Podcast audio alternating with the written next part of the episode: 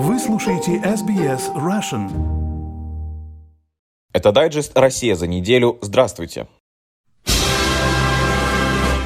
Итак, начнем с новостей о коронавирусе. Министр здравоохранения России Михаил Мурашко, отвечая на вопрос о повторных случаях заражения коронавирусом в России, сказал, что они уже были зафиксированы. Его слова передает агентство РИА Новости.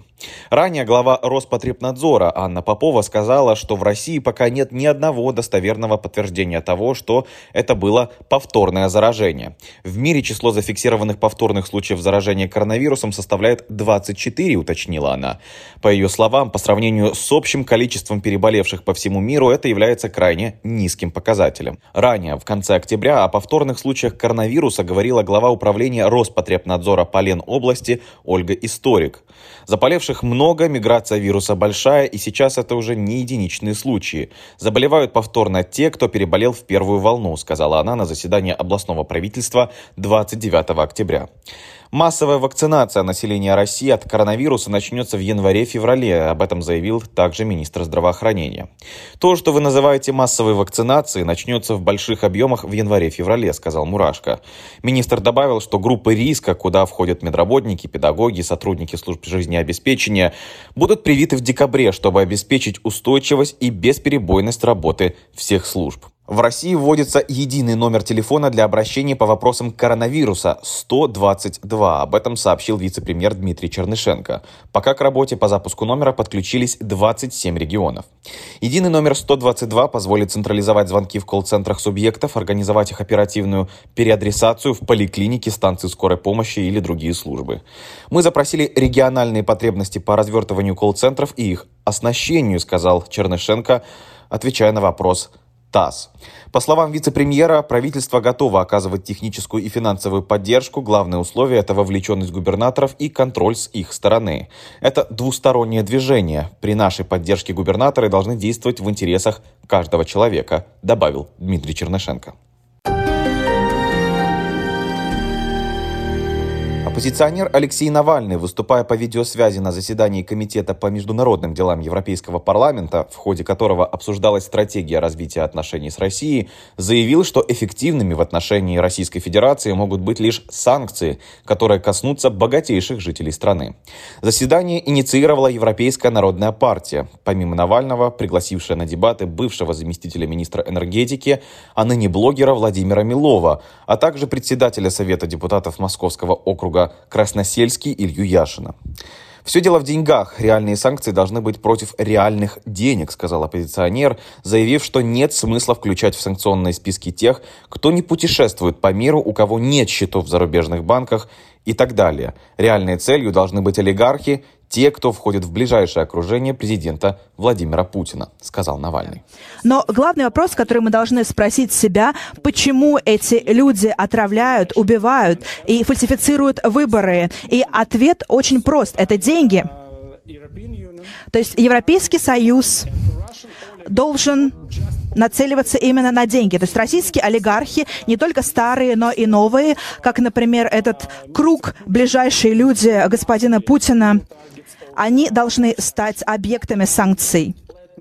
И позвольте мне сказать очень прямо, очень прямолинейно, до тех пор, пока самые дорогие яхты господина Усманова стоят на стоянке в Барселоне или в Монако, никто в России или даже в Кремле не относится серьезно к европейским санкциям. Они просто думают, что идет такая игра с Европейским Союзом, потому что если они боятся вводить санкции против настоящих активов, это должно стать фокусом санкций. Лидер белорусской оппозиции Светлана Тихановская анонсировала свою предстоящую встречу с избранным президентом США Джо Байденом. Видеозапись ее интервью порталу Белсат доступна на YouTube. По ее словам, недавно победивший на президентских выборах политик прислал Тихановской приглашение на церемонию инаугурации. «Мы планируем встречу с Джо Байденом. У нас уже есть приглашение на такую встречу», рассказала Тихановская. Со стороны Байдена анонсов предстоящей встречи с Тихановской пока не было. Как и со всеми странами, мы говорим о Беларуси и о том давлении, которое нужно оказывать на режим, чтобы скорее состоялись переговоры и были организованы новые выборы. Это экономическое давление на режим, это поддержка белорусского общества, всех слоев белорусского общества, которое сейчас страдает, подвергается пыткам, насилию, сажается в тюрьмы. Конечно, это вообще беспрецедентный случай такой в Беларуси, это очень страшно. И я, когда вот общаюсь с ними, ну, с лидерами и ну, вообще всех стран, вы знаете, я хочу вложить немножечко нашей боли в их душу. Вот про Романа Бондаренко, в частности, рассказывали на последних визитах. И, исходя из этого, мы говорим о справедливости еще. Ну и в парках Москвы сегодня начнут работать катки с искусственным льдом. Посетители должны будут пройти обязательную регистрацию по QR-коду. На бесплатных катках сотрудники смогут ограничивать вход при превышении количества посетителей. На платные катки будут пускать в соответствии с выбранным сеансом. В прокатах и раздевалках катка необходимо использовать средства индивидуальной защиты. При входе на каток будут измерять температуру. Но что помешает повеселиться в такую зимнюю пору? При повышенной температуре доступ на лед будет запрещен. Посетителям платных катков рекомендуется приходить на сеанс заранее, так как для каждого катка, раздевалок и проката рассчитано максимальное допустимое количество посетителей, которые могут быть там одновременно. Я напомню, ранее власти Москвы отменили фестиваль «Путешествие в Рождество» и новогодние елки из-за распространения коронавируса. А рестораны, кафе и бары до 15 января будут работать до 23:00 по местному времени. Столичное метро в новогоднюю ночь закрываться не планирует. Оставайтесь на волнах радио SBS.